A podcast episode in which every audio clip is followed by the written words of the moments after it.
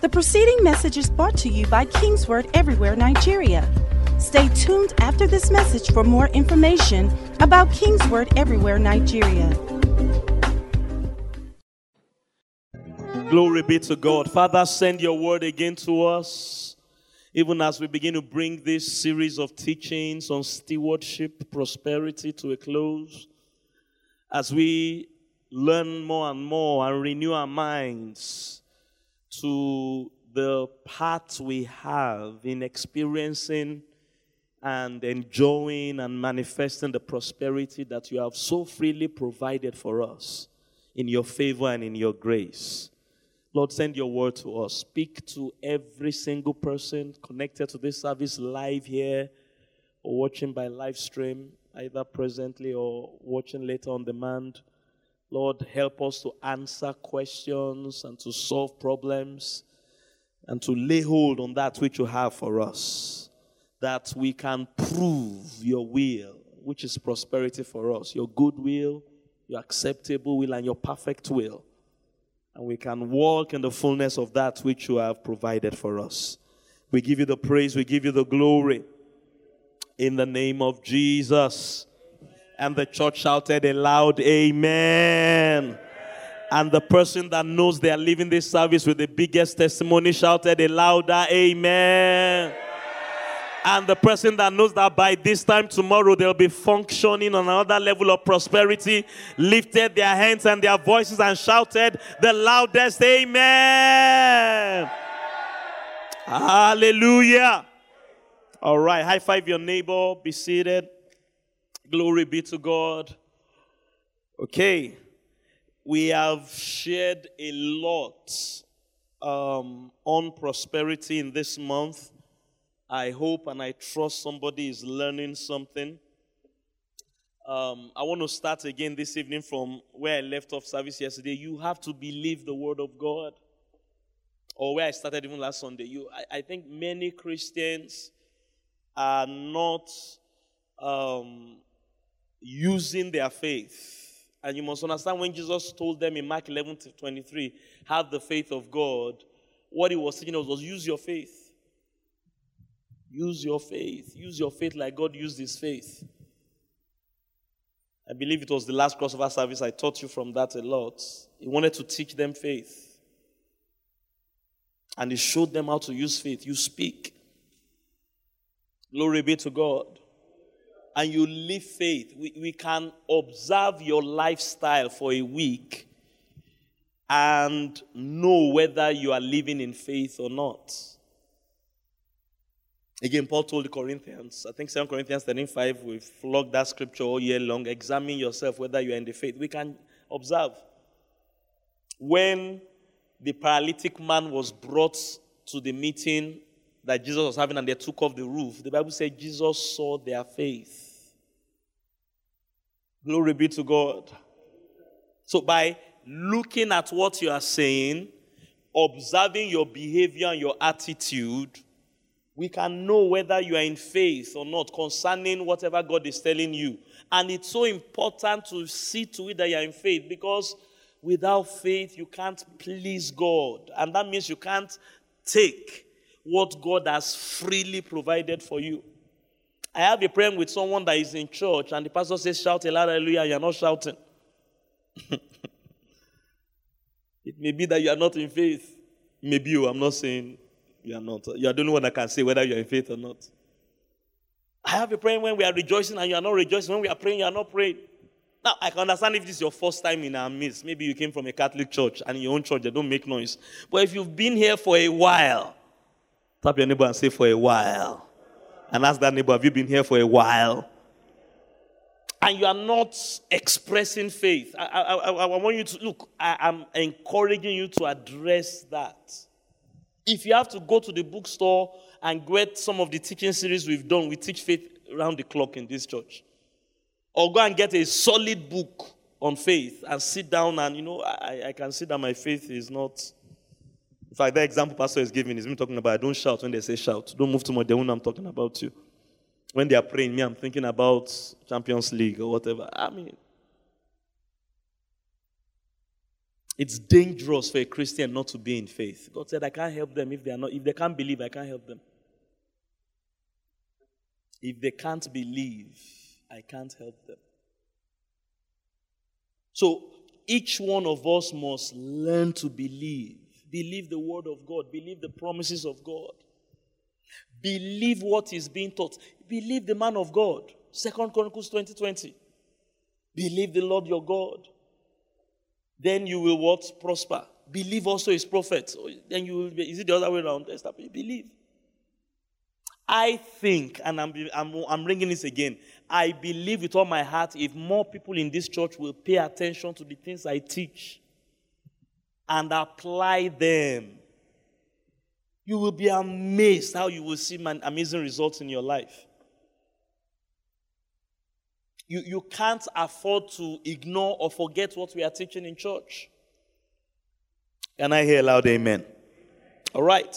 So we, have said a number of things just by way of wrapping up. Um, I will just mention a few things again and then get into where we want to go. I just want to continue from where we left off on Sunday. God's will for us is prosperity. Basic. We should be concerned if we are not prospering in any area of our lives. Because that means we are not, like Romans 12 says, proving or experiencing the will of God for our lives. And there should be no reason for that. Because the only person that doesn't want you to experience the will of God for life is the devil. And the devil is not supposed to have power over you as a Christian. You have been raised up together with Christ to sit together with Him in the heavenly places, far above all principality and power. Now, I think where some of us Christians, or a good number of other people, is our environment. But then, even our environment is not supposed to have dominance over us. The Bible says we should renew our mind and not be conformed to our environment. And like we said, when we mentioned the fact that God's will for us is prosperity, that the, the power and the will of God backing us is so strong that even if we're in a tough situation, in a tough economy, even if the doctors say they don't have a cure for the sickness arriving in your body. And like one man of God said, even if your wife is a witch, he said, My, my, my marriage is, if I say, didn't say witch, he said, even if my wife was the devil, my marriage will work. He said, with the things that God taught him about marriage, because you realize that what makes marriage to work is love. As long as the husband loves the wife, said, I will love the devil out of her. That she will get born again. That she will confess that I am Satan or I was Satan, but now born again. Now let's make this marriage work.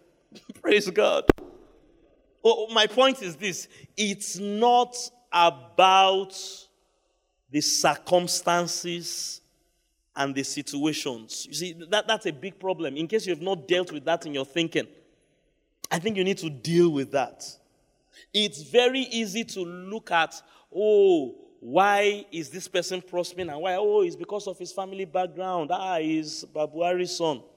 Oh, it's because he, he finished in school with a first degree. That's why he's prospering. That's why he's prospering. Oh, it's because he lives in America. And, and in a way, those things can have an impact and an input into the matter. We are not saying that they don't have a, a, a, um, a part to play. I mentioned this a few weeks ago sometime in church, Warren Buffett said, uh, Warren Buffett is one of the wealthiest men in the world, for those who don't know. And he said that he wonders if he will still be, at that time, I think he was the world's second richest man. He said if he wasn't born in America, maybe he won't be. And he has a point. But what he said there is really not the truth. Because even if Warren Buffett wasn't born in America, praise God, and yet he may not have had the privileges and the opportunities America afforded him, if he got into the principles of God's word, hallelujah, and practically applied it, and it was God's will for him to be the wealthiest man or second wealthiest man, he will still get there. You will notice that the Bible did not teach us about the circumstances and the situations and how to overcome them. No. While they may have a factor, they are not the most important things. The most important things are the things the Bible revealed to us. Glory be to God. Like what we are talking about.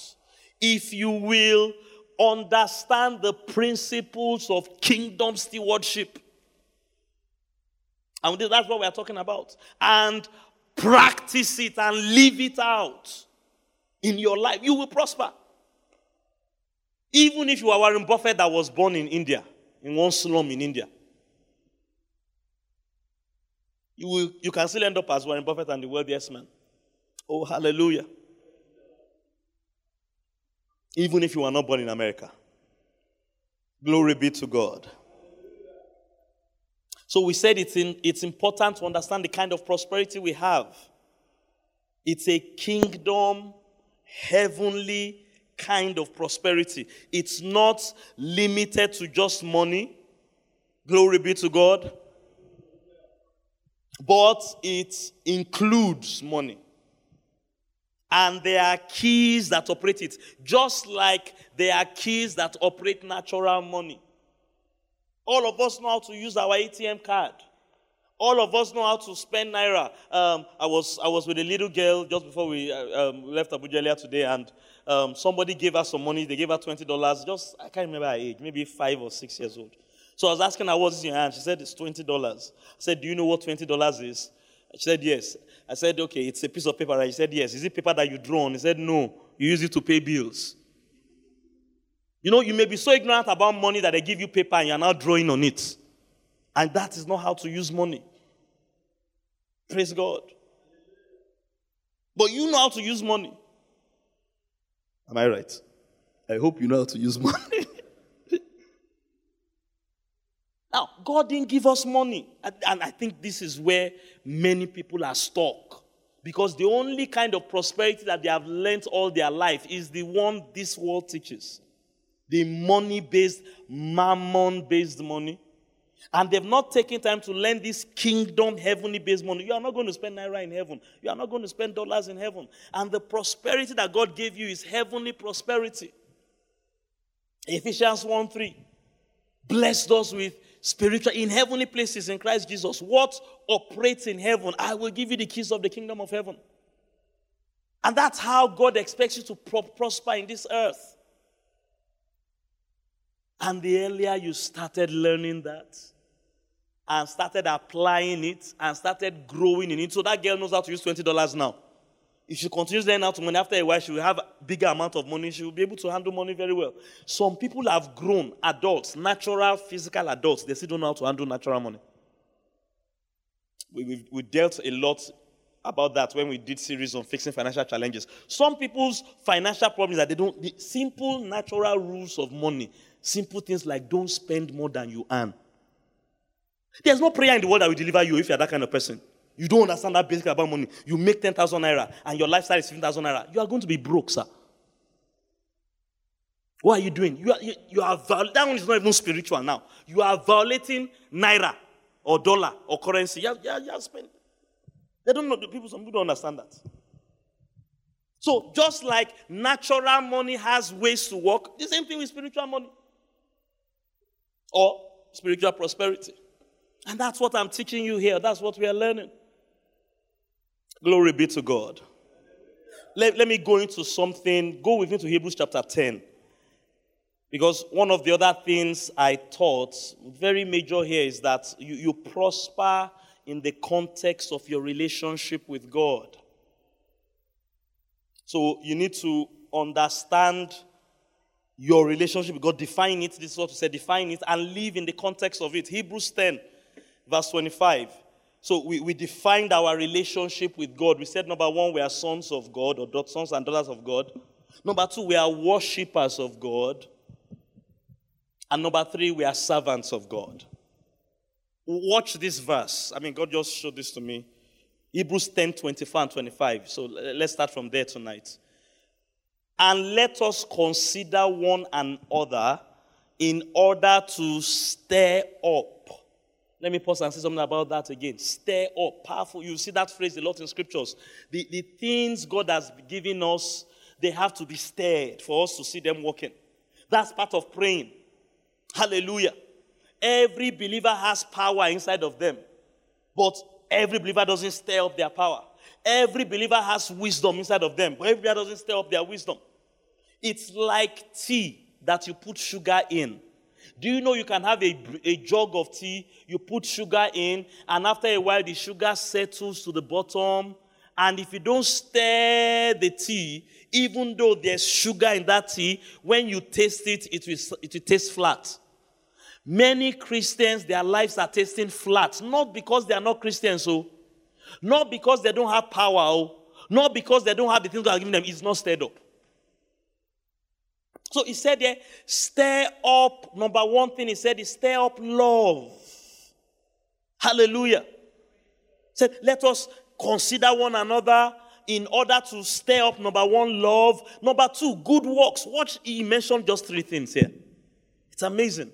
Stir up love, stir up good works, not forsaking. This is the third one the assembling of ourselves together, as is the manner of some but exhorting one another or encouraging one another, and so much the more as you see the day approaching. Hallelujah. Now, those three things he said we should stay up, they fit completely into the description of our relationship with God. Number one, stay up love. That speaks to the fact that we are sons and daughters of God. God is love, we are love.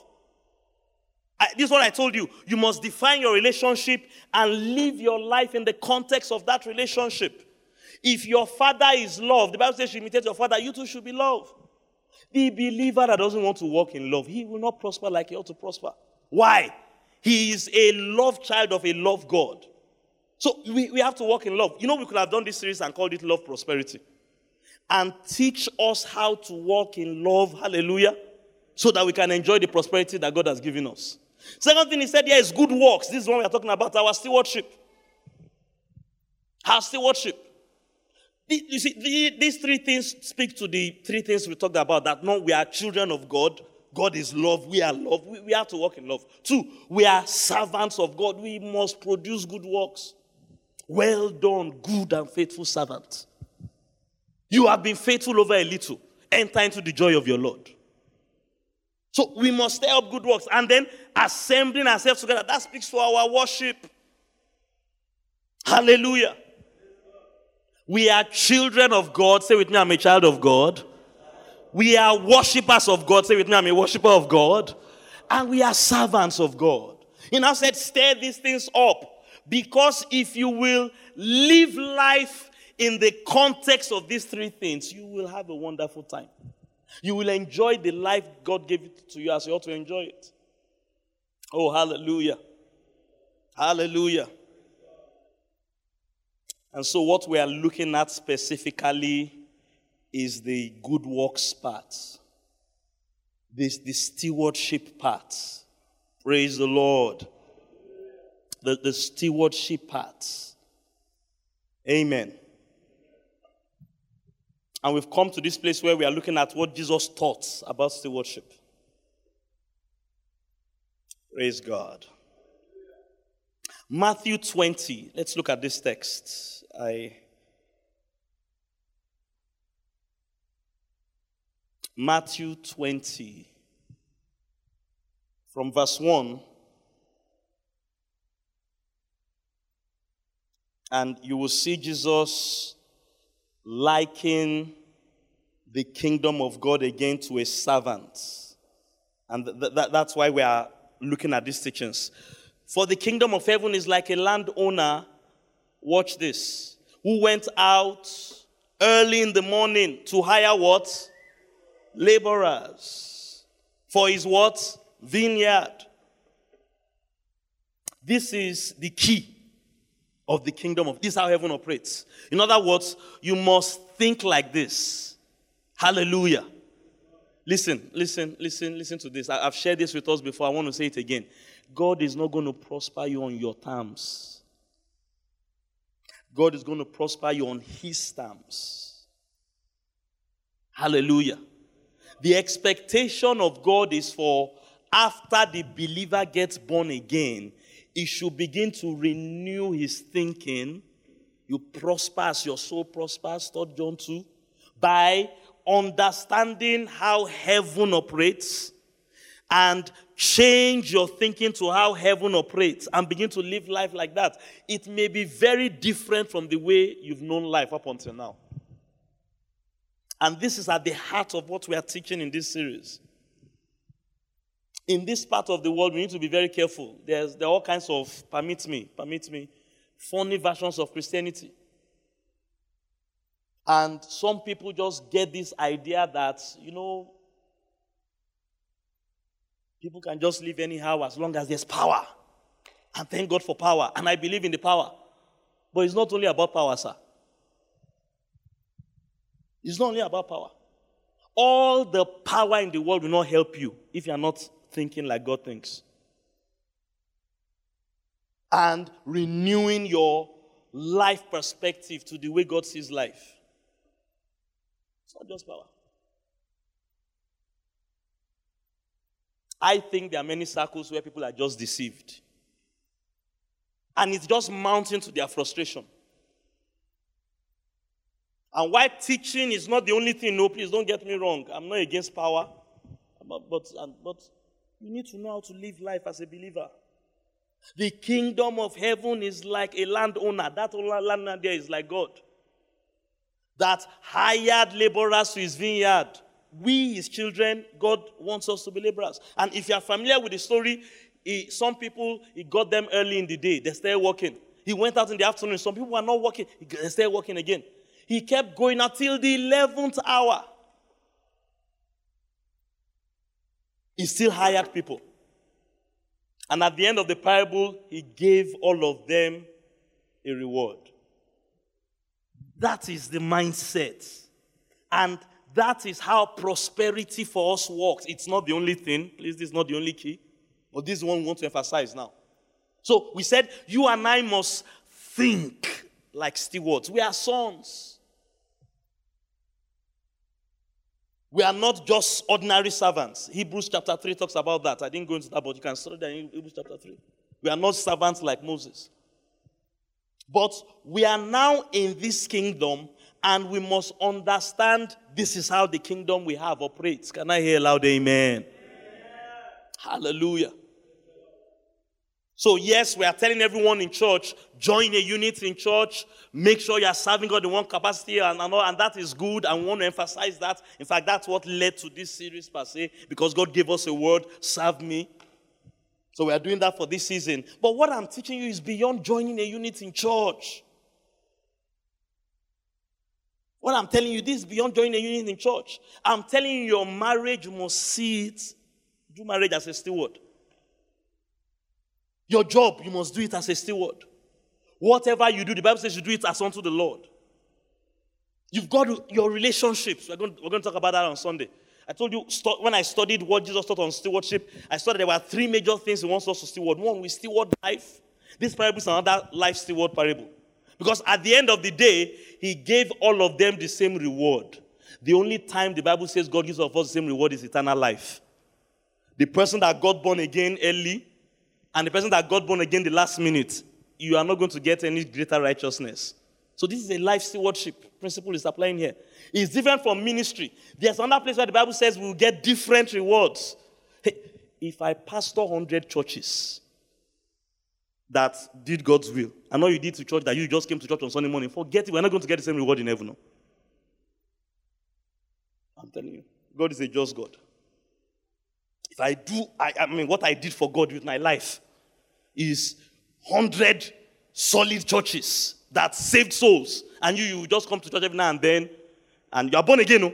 You're a child of God. Oh. You're a servant of God. Eh, but all your, your only service is I join Sunday morning service. We are not going to get the same reward. I wish I had time to teach that. The same way, if you are, permit me, Adolf Hitler, you killed six million people. And you didn't get born again. No? Oh. I mean, I wish I had, maybe one of these I will take that. And me, I didn't get born again too, oh. but me, I just, I was a good guy. I even came to Kingsword every now and then, but I just didn't get born again. I loved my wife. I wasn't a white beater.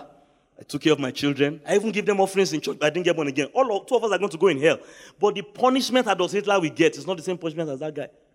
The Bible teaches different levels of rewards and different levels of um, punishment, but not with eternal life. There is no son that is bigger than any other son. Hallelujah. I'm just so if you, this parable that at the end of the day, because when, the parable came, he, started with the guys that got born again last. He gave them one denarii. So the people that got born again first thought we were going to get ten. He gave them one. They were angry. He said, "No, this is eternal life. You're a son. You're a son. There's no degree of that one. That's life stewardship. That's the first thing Jesus expects us to steward, and that's what he was teaching here. There is another one. Look at the other, the parable of talent study on Sunday. The guy that managed five well got five. The guy that managed two well got two. That's different rewards. That one is not life now. That is how you do things like your talents. We're not, we're not going to get the same reward on that level.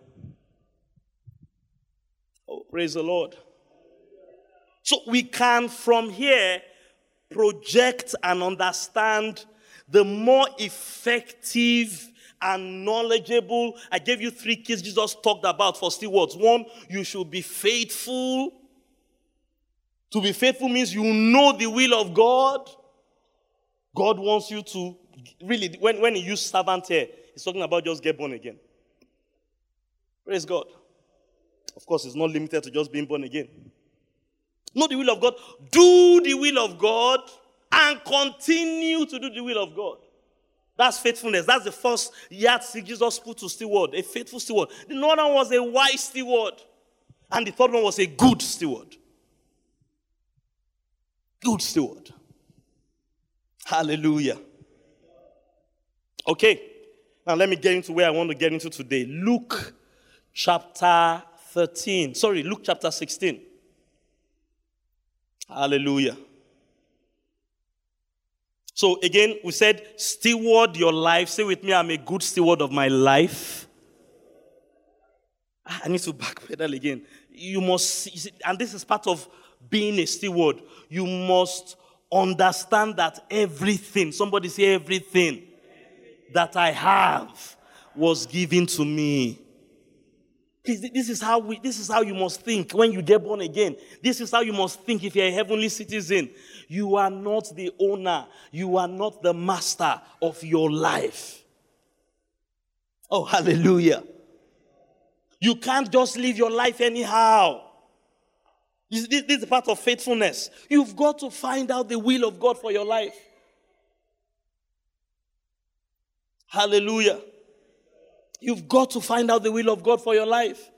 That's what being a faithful steward is. And then live that way. Live that way. This way it starts. Hallelujah. And it's as we do that, I'm telling you, we are not supposed to be struggling to prosper. Irrespective of where you live or the devil's against you. Look, when we have those kind of things around us, we should pause, reflect, pray to God, ask questions, serious questions, and be willing to change. Where am I missing it here? I'm already righteousness of God in Christ Jesus. I'm already an heir of God. Hallelujah. And you see, this points to the place of faith. Because if you believe these things, you will try and find out why not. Oh, hallelujah. Say with me, I steward my life. I steward my talents. This is what we talked about on Sunday. Identify the things that God has put in your hand. I gave you four major things. Time. This, is a major, major thing. And listen, listen, I'm, I'm not preaching this from a perspective of me, I've arrived. No, all of us should be learning and growing. How can you use time better? You have the same 24 hours as Donald Trump has 24 hours. How can you be telling me you're struggling with your job? His, his job is president of the United States. Same time. Praise God. Oh, ah, someone said, hey, he has all these assistants. He has FBI. True, true. That has a factor. I'm not disputing that. But that's not the core of the matter. And that's not what we are emphasizing here. We are saying what you used to do for 10 hours before. You should grow and be able to do it in five hours. That's what we are focusing on. Be a better manager of your talents. Use time better. What used to take you three years to accomplish. This is where wisdom comes in. Oh, hallelujah. This is where wisdom comes in.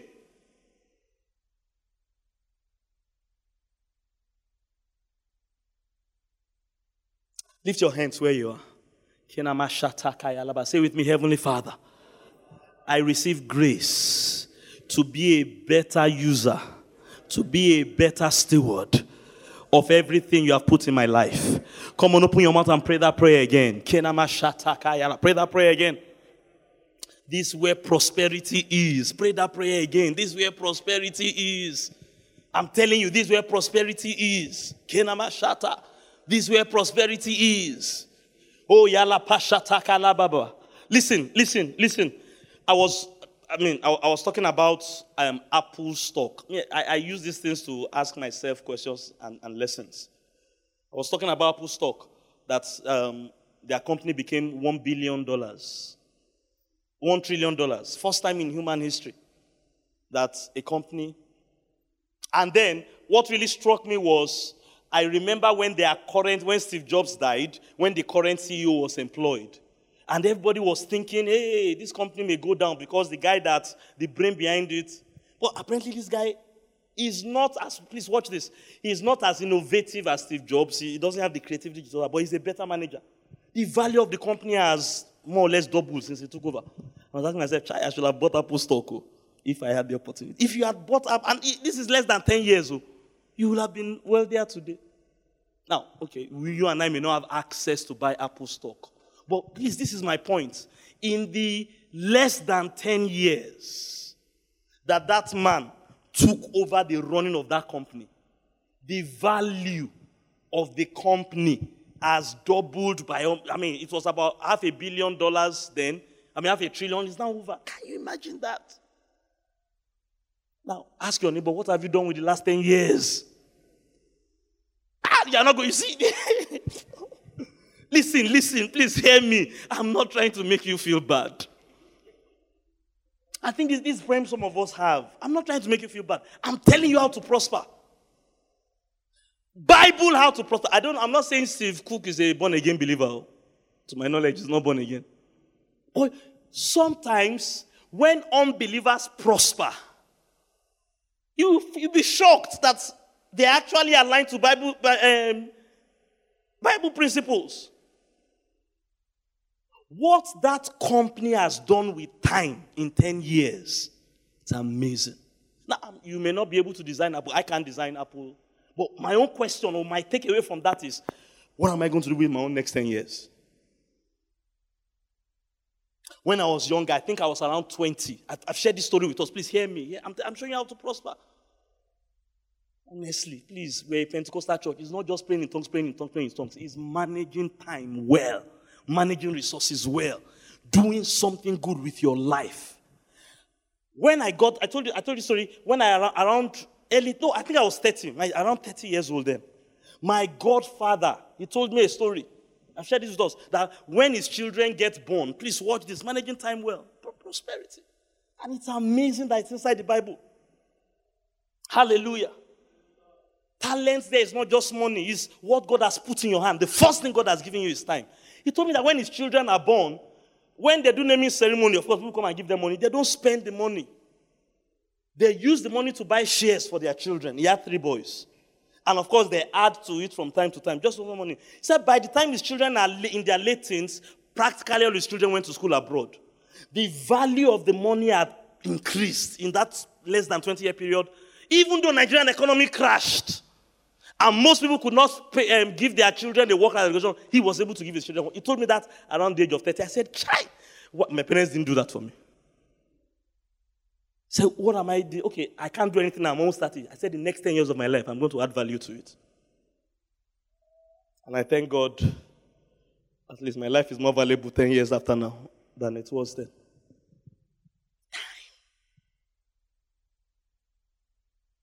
That's what that parable was teaching us. Some things have been, and God, God looks at you. I want you to steward them. Let, let me share a few more scriptures that I, I didn't read on Sunday. Glory be to God. Matthew 25. And then we're going to go to Luke 16. So you, you look at that Matthew 25 from verse 14 to 30. Two things Jesus blamed. Please watch this. The one talent guy for. The, the, the, the time that was given him, the, the skills that were given him, the abilities that were given him, and the money that was given him. After the master came a period of time, the Bible said the master went away.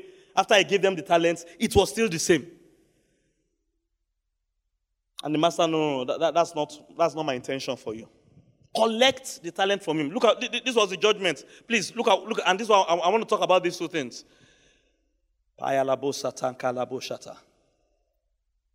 Oh, in Matthew 20. Sorry, Matthew what 24. Glory. 25 from verse 14, right? Please, two I can even quote it, but I want to read it. Jesus told him there were two things wrong with him. Number one, he was wicked. Number two, he was what? Lazy. Hallelujah. I, I, I want to read it to you. Glory be to God. Verse 26, Matthew 25, 26. If you are there, shout hallelujah. But his Lord answered and said to him, You wicked and lazy servant. These are the two things we need to worry about. Worry is not the word. Be concerned about. And not fall into this trap. You wicked and lazy servant. You knew that I reap where I have not sown, and you gather, gather where I have said, you should have given it to the bankers, and I explained what that meant. I gave you an illustration how you can do that on Sunday. Let's talk about wicked and lazy, because I didn't talk, I didn't talk that on Sunday. What does it mean to be wicked? You are not thinking like heaven thinks. That's what wicked is. Wicked is not dropping a baby in hot boiling oil. Praise God. Wicked simply means God is thinking that when I give you talents, after a while, I expect you to have done something with it. I make you MD of Apple. After 10 years, the value of the company should have risen from 500 billion to over a trillion dollars. That is how God thinks. I give you two talents, I want to have four talents. Glory be to God. In other words, what I put in your hand, you have done something with it. That's, if you don't think that way, you're a wicked person. According to scriptures. Please, I'm not trying to discourage you. I'm teaching. Tap your neighbor and say, Pastor is teaching you something here. Pastor is teaching you something. And let me tell you how I've learned to apply this in my life every now and then, I ask myself, what has happened? Let me, let me share something powerful with us. Please, listen to this. The way God told me to run this church this year, the, the, the leadership model God gave me. See, and you, you go to God, you get wisdom, you, you, you, you get direction, you, you find out the will of God. So and those the, the pastors in church and some of the top leaders you know this, God told me to step back. Things I used to be very, very involved in for stop doing that, appoint people to do that, and then I just mentor them. I, I, those of you that came for our last leadership summit, I talked about outgrowing. That's what God told me to do, and I've taught that to the church now. Outgrowing things. That is where I am now. Many things I don't plan it anymore. It's now Pastor Leye that I've delegated that to. I used to be very involved with music before. It's now Dikinoko. I, I, so many different people doing different things. So what I do is from time to time, we're having grace culture. And those of you that are sensitive in church, you hear me say things like that. I will assess church after grace culture. Compared to where we were before we did our last meeting. What have we improved on? What have we not improved on? This is how I steward this church. And I believe it has helped us in the prosperity we've seen over the years. We are not there yet, oh. Hello. But this is how you apply this. We are going to sit, we, Grace Culture is the major meeting. We assess it. The things we didn't do well, we try and correct them before Supernatural. Supernatural is another major event. We assess after Supernatural. So in 2019, because it must not remain the way we gave it to you. If you don't think that way, your thinking is twisted from heavenly thinking and it will hinder your prosperity. Are you with me tonight? Let's talk about lazy. Lazy. Somebody say lazy. Lazy. I know we don't like that word, but say it. Say lazy. Again, it's not an the word. Jesus used it. Say lazy. Did you listen to your summer blast message? The story Reverend Victor told us about Reverend George. That they went for one meeting. They went for to Kenya. Those of you that have not listened to it, tap your neighbor. Is he talking about you? They woke up in the morning like 6 a.m. They had a 7 o'clock meeting. So they went for the meeting. Reverend George preached there. After 7 o'clock, they finished that one. They went for another 12 o'clock meeting. He preached there. After that one, I think four o'clock meeting, the same day oh, he preached there. After that, they now went for another meeting around 10 o'clock or so, he preached there, then they went for night vigil. So Reverend Victor said, by the time they were at that, and Reverend Victor was, Reverend George was still preaching and leading prayer at 2 a.m. He just called their host, please take us home. We have been up since like 6 a.m. And they went to sleep. They didn't, they didn't ask for permission from Reverend George. Praise the Lord. So they, they sneaked away. Uh, so the next morning when I saw Reverend George, Reverend George looked at them, I said, where did you people go? They said, I said, lazy. Now, that's not my own definition of laziness. Praise God. And I agree with Reverend Victor actually. If I've been up since 6 a.m. and it's 2 a.m. that I go home to sleep, if that's your own definition of laziness, keep your definition to yourself. say with me, that's not my definition of well, if you agree. Oh. Now, if you're Reverend George, you can say lazy. But let's look at Bible. You, you can argue with Reverend George's definition of lazy.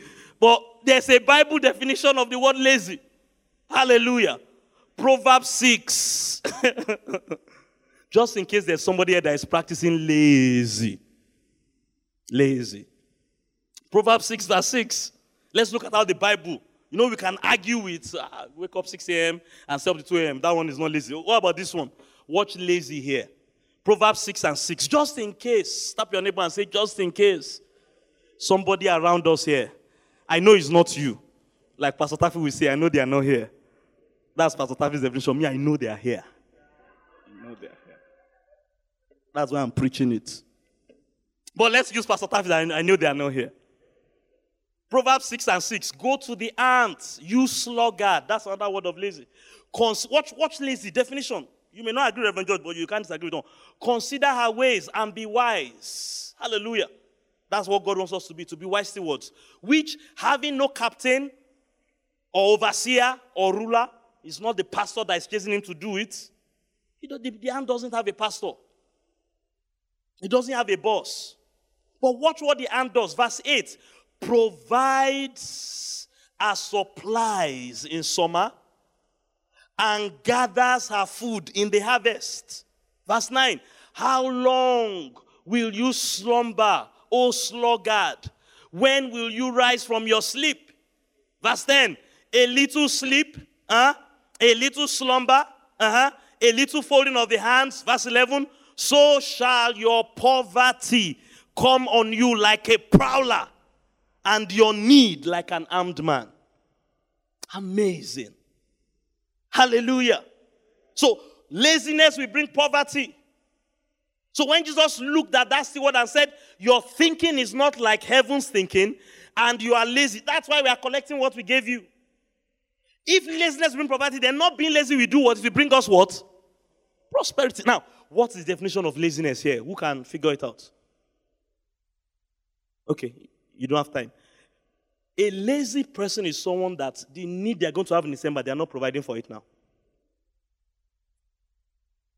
The need they're going to that, that is going to, they're not providing for it. They're not doing anything about it.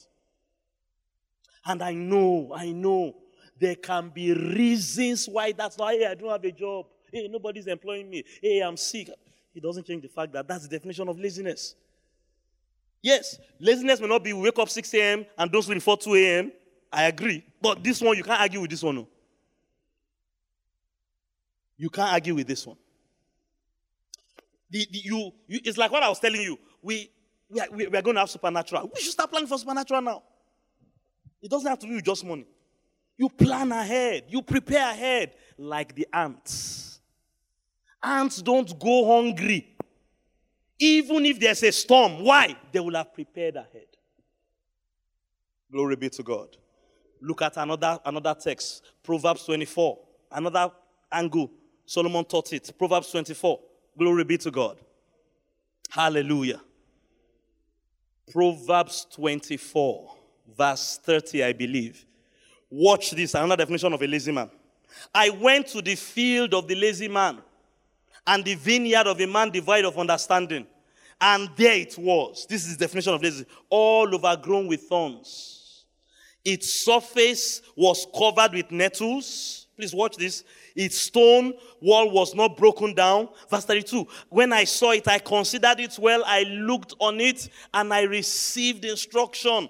A little sleep, a little slumber, a little folding of the hands. Watch the same thing. So that guy did not produce for what he needed in advance. He was sleeping too much. Hallelujah. Please, you need to sleep, oh, but don't sleep too much. Can I hear a loud amen? But what is this one is not I didn't provide though. This is this keys into what just said. What he had, he didn't cater for it. He had a farm, oh, but he wasn't catered for. It was overgrown. Didn't cater for what he had. Maybe he was looking at what another brother had. Ah, if only I had that brother's wife. Or if only I had that brother's car. Forgot his own. Hallelujah. Of course, the teaching here is that we should not be lazy. Now, look at me, everybody. All of us, including me, the pastor, we are always tempted to be lazy. How many of you, we have a phrase in my house, we call it portion. The day you just wake up and you just want to sleep. That's the nickname we call it around us. We call it a posh day. How many, how many of you do that?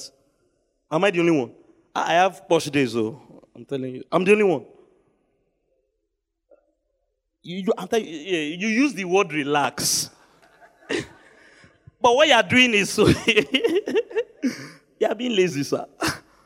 that, this is my point. You are going to be tempted to be lazy. If you're like, I mean, I don't know if you're like me, oh, me, I, I, I, I am tempted to lazy. But because I have this understanding of what it is, when I see that ah, I'm yielding to the temptation too much, I pray, I believe God for grace, I believe God for wisdom, and I snap out of it. When I can't see a way out for a need I'm going to have in future, I, this is the time for me to start praying for the budget of supernatural. Oh, I don't know where I'm going to get the money from. I don't know where I'm going to. You pray. That's why you have the Holy Ghost. I, I don't I have, I, Pastor, I don't know how to pray. Go and look for a banker that knows how to pray. Find someone that knows how to do it. Tag along with him. Learn from him, like I'm teaching you today.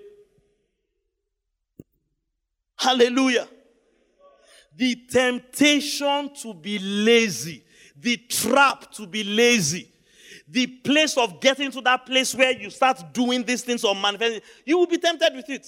That's what happened to that one talent guy. He didn't take care of his talents. It was overgrown with weeds and all that kind of thing. And when the master came back, there was nothing to show. Say with me, that will never be my story in Jesus' name. Hallelujah. Luke 16. I need to close now because this is the main one I want to finish with. Luke 16. Hallelujah. Glory, glory be to God. And again, this is another very familiar parable. Watch again from verse 1. He also said to his disciples, There was a certain rich man who had a steward, and an accusation was brought before him that he was wasting his goods. Hallelujah. Now, watch this. This is a bit different from the other ones we've been reading. This guy was, and if you read it, so he was stealing his master's money. And this was the conclusion at the end of the day. Verse 10.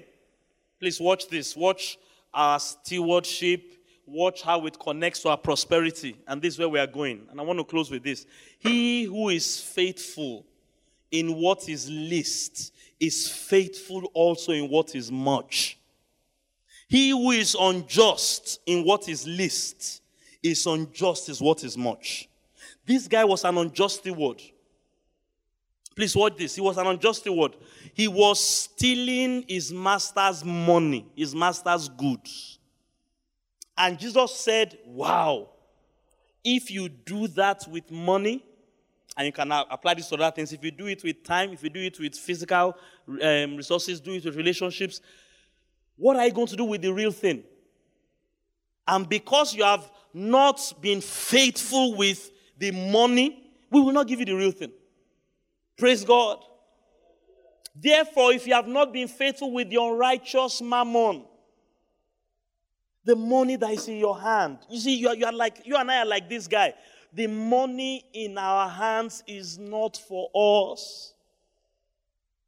It's not. Ah, if we can help people to come to that understanding, Christian people, we will help a lot of people to prosper. You are like this guy. The money in your hand, the time in your hand, the relationships in your hand, the abilities, they belong to God. How you use them. Watch. If you have not been faithful with your unrighteous, who will commit to your trust the true riches? Hallelujah. That is where prosperity is. Prosperity is not in money. Oh. Hello, somebody. You can have all the cash, all the naira, all the dollars. That doesn't make you really prosperous. How do I know? Jesus said so. Jesus said so. And I told you the example of Joseph. Glory be to God. Joseph had no money, but he had true riches. Tap your neighbor and say, God is with me. God is with me. Eventually, did he have money at the end of the day? So, true riches, watch this. Please watch this. This is actually a big part of what I want to teach in this is true riches will give us earthly money. Mammon there refers to money. More specifically, the spirit behind money. More specifically, the thinking pattern of this world that drives the way people use money. Hallelujah. It's actually a spirit, like God is a spirit. There is a way people in this world think about money that is wicked compared to the way God thinks about money. Hallelujah. You and I are going to have to decide, as stewards of God, who we want to follow, or more appropriately, who we want to be faithful to. Do we want to do it the way God tells us to do it, or do we want to do it the way the world does it? Let me finish reading. Please watch this. Watch this. And I know many of us are familiar with it, but please look at it with your two korokoro eyes again. Hallelujah. Therefore, verse 11, watch. If you have not been faithful in the unrighteous mammon, who will commit to your trust the true riches? Verse 12, and if you have not been faithful with what is another man's, tap your neighbor and say everything in your life. It is another man's. Let me tap on neighbor and say that other man is God. If you have not been faithful, if you have not been faithful with the things God has put in your hand, who will give you your own? Verse 13, the conclusion of the, matter, the whole matter. No servant can serve two masters.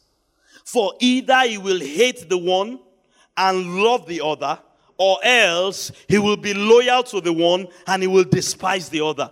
You, somebody say he's talking to me right now. You cannot serve God and mammon. Praise the Lord. So, whether I experience true riches, and the picture I want you to have of true riches is Joseph. Whether I experience the kind of thing Joseph experienced, where God is manifested in my life, I may be in prison, I may be a slave, I may not have a f- freedom of myself, I may not have anything, but God somehow supernaturally brings me out. Hallelujah.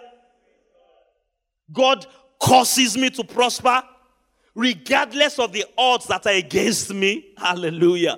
I hope I'm talking to somebody here this evening. Whether I experience that is not a matter of my prayer life. No. It's not a matter of my prayer life. It's not a matter of any other thing apart from the way I steward what I've been given.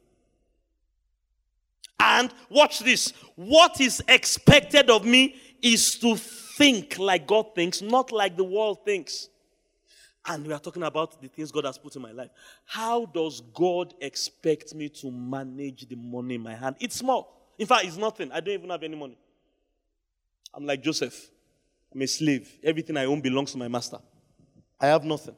How does God expect me to manage nothing? How does God expect me to steward nothing? See, when you're at that place of nothing, what, that, what will be coming to your hand is other people's own. Am I going to steal their thing? You know, people that have nothing, they fall into that trap a lot. They don't have a phone. And they come to church. And the brother beside them left his phone on his chair to go and receive prayer from God. How do you steward in that situation? Do you steal the guy's phone or you help him keep his phone from somebody else? The mammon guy will steal the phone. Me quickly remove the SIM card, drop it inside the dustbin, And when the owner comes, ah, I text friend, call my phone, call my phone. Yeah, pam, pam, pam, pam, pam, pam. It's gone. But the Joseph guy, the guy that thinks of God, he will help his brother keep his phone. If you are not handling something, you have nothing. And many of us are at that position of nothing. Then, not, not many of us, some of us. Where most of us are is the position of not enough. Many people respond the same way. And the way God expects us to think is different. So you are a widow with two mites. How does God expect you to think? Are you going to say, ah, I only have two? Oh. I can't give anybody anything. No. In fact, I'm the one that should be given to. Can you see the cars that they are driving outside? That's not how that widow thought. See, there's a mammon way of thinking, a worldly way of thinking when it comes to money, and there's a godly way of thinking. The two might say, All I have is two. Even if it's all I have, I can still give. Depending on level of faith, you can give everything or a portion of it. Because God's thinking is that we should give. And of course, there's you have plenty. And you can have plenty and still be a mammon thinker. You now want to hoard it. like they say, get all you can, can all you get, and sit on the can. So look, it doesn't matter which phase you are in, whether you are the nothing guy, you are the not enough guy, or let, let me even make it four stages. Nothing, hallelujah. You can be in that place and it's okay. Not, I mean, very little. Very, very little. Two mites. Not enough. Let me tell you the not enough trap. Hey, we have to pay school fees. We have to pay house rent. We have to fix the car. Um, and the money has finished. No tithe. No giving offerings in church. No helping somebody else. Hallelujah. I, can't teach all this until I've taught it in fixing financial challenges. When you are, you must know the phase you are in. I have nothing. I have little. I have not enough. I have more than enough. You must think. Hallelujah. And act. Not the way Mammon wants you to act. Praise God. Not the, because I'm telling you, God is watching you too. And listen, the honest truth is that all of us struggle with this things on one level or the other. But thank God there's help for us. Thank God there's grace for us. Thank God God Himself is with us. This is not to condemn us. Thank God God's wisdom is available to us. And this where you have to come to. Hallelujah. Rise on your feet. Let me close. I'll continue from here on Sunday. Listen to me. This where you have to come to, child of God. Do you want to have true riches? I didn't get an answer. Let me backtrack a bit. Watch me, watch me, watch me. Everybody look at me. I'm closing, so don't worry, you don't have to bind me. Do you believe in the true riches? I, I'm, I'm back to faith. I'm back to faith. Do you believe there is heavenly prosperity? like Joseph had it. You know, Joseph didn't have money. But did Joseph prosper or not? Notice it was he didn't just prosper when he got to the palace. That's how you see Mammon guy thinks that way. It wasn't until Joseph got to the palace that he arrived. No, somebody say no. That's not what the Bible told us. When did Joseph arrive? In Potiphar's house. In Potiphar's house, he had arrived on the inside. Hallelujah. Though he had not arrived on the outside. He had nothing, but he didn't steal Potiphar's money. Do you know how many stewards steal their master's money? For the reason why hey, I don't I don't have anything, I don't have I have little or I have just they steal the money. And it's not just money. He had the money to take Potiphar's wife. Hallelujah. He didn't touch it. Why? He was stewarding. He was thinking like God. He wasn't wicked and he wasn't lazy. Glory be to God. He was serving another man. All that, this is just a type of God and how we need to live life. And God was with him. Now, God is with you. But if you can function like him, watch what God was in produced for him. He brought him out of that prison and eventually took him to the palace. Go to the prison. Hallelujah. Watch what we say about people with two mites. All the other prisoners were sad and discouraged. Joseph too could have been sad and discouraged. What was he doing? Serving them, encouraging them. I'm in prison with you. I don't have freedom with you. But I'm not thinking like the world. I'm not thinking like mammon. I'm going to think like God. Glory be to God. And though I have nothing like you, I will serve you. I will serve you. So please hear me, hear me. My conclusion as I study these things is this. Particularly for those of us that are enlightened, I can understand a place where this kind of thing is never taught. So they don't have any concept of being blessed with spiritual blessings in heavenly places. All the only concept they have about money is naira and dollars and pounds. And when they don't have naira, they think they are broke. But you and I cannot claim that anymore. Can I hear a loud amen?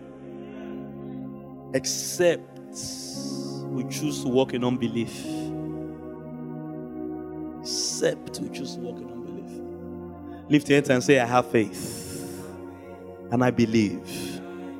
Now, watch this. When you begin to believe in these heavenly riches, hallelujah. Please watch me, watch me, watch me, watch me. People will prosper if they listen to what I teach. In this church, your life will be better if you listen to what I teach. I'm telling you. If you believe it, you may have nothing, you may have little, you may have not enough, and you may have more than enough. Thank God there are people that have more than enough. What you must master and learn is to not think like Mammon and start thinking like God. Oh, that's what Jesus taught there. And that is the right way to steward. Whatever phase you are in in life where God is concerned. And God said, if you are faithful, if you are wise, I'm going to talk to you a lot more about the wisdom on Sunday. And if you are good, three of them are important. In your nothing state, you can still do good. You don't have to steal my phone, my brother, my sister. You have to steal my phone You don't have to steal my phone. I'm not saying someone has stolen my phone, but you don't have to steal my phone. you don't. Because that's not faithfulness. And what people that practice that, they are yielding to the spirit of mammon, but they are denying themselves the true riches.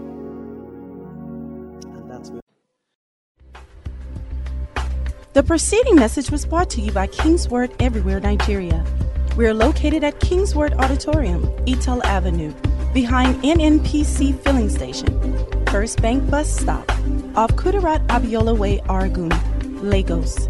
Email kmiafrica at kingsword.org. Telephone 234 810 00 00 0640.